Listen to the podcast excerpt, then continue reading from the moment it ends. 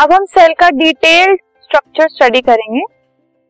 So though their shape size and activities vary all cells have three major functional region अभी हमने देखा structure of cell में कि उनका size shape activities volume volume तो generally हर सेल का सेम होता है। ये सब चीज़ें जो है वो अलग अलग हो सकती हैं अलग अलग ऑर्गेनिज्म में।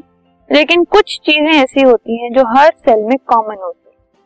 तो वो तीन चीज़ें जो हर सेल में कॉमन है, वो है first of all the plasma membrane इसको हम सेल मेम्ब्रेन भी बोलते हैं। सेकेंड चीज़ जो हर सेल में होती है, वो है न्यूक्लियस और थर्ड चीज़ है साइटोप्लाज्म ये तीन चीज़ें you will see in every cell तो ये तीन चीज़ें कॉमन है हर सेल के लिए और इनको अब हम एक एक करके डिस्कस करेंगे detail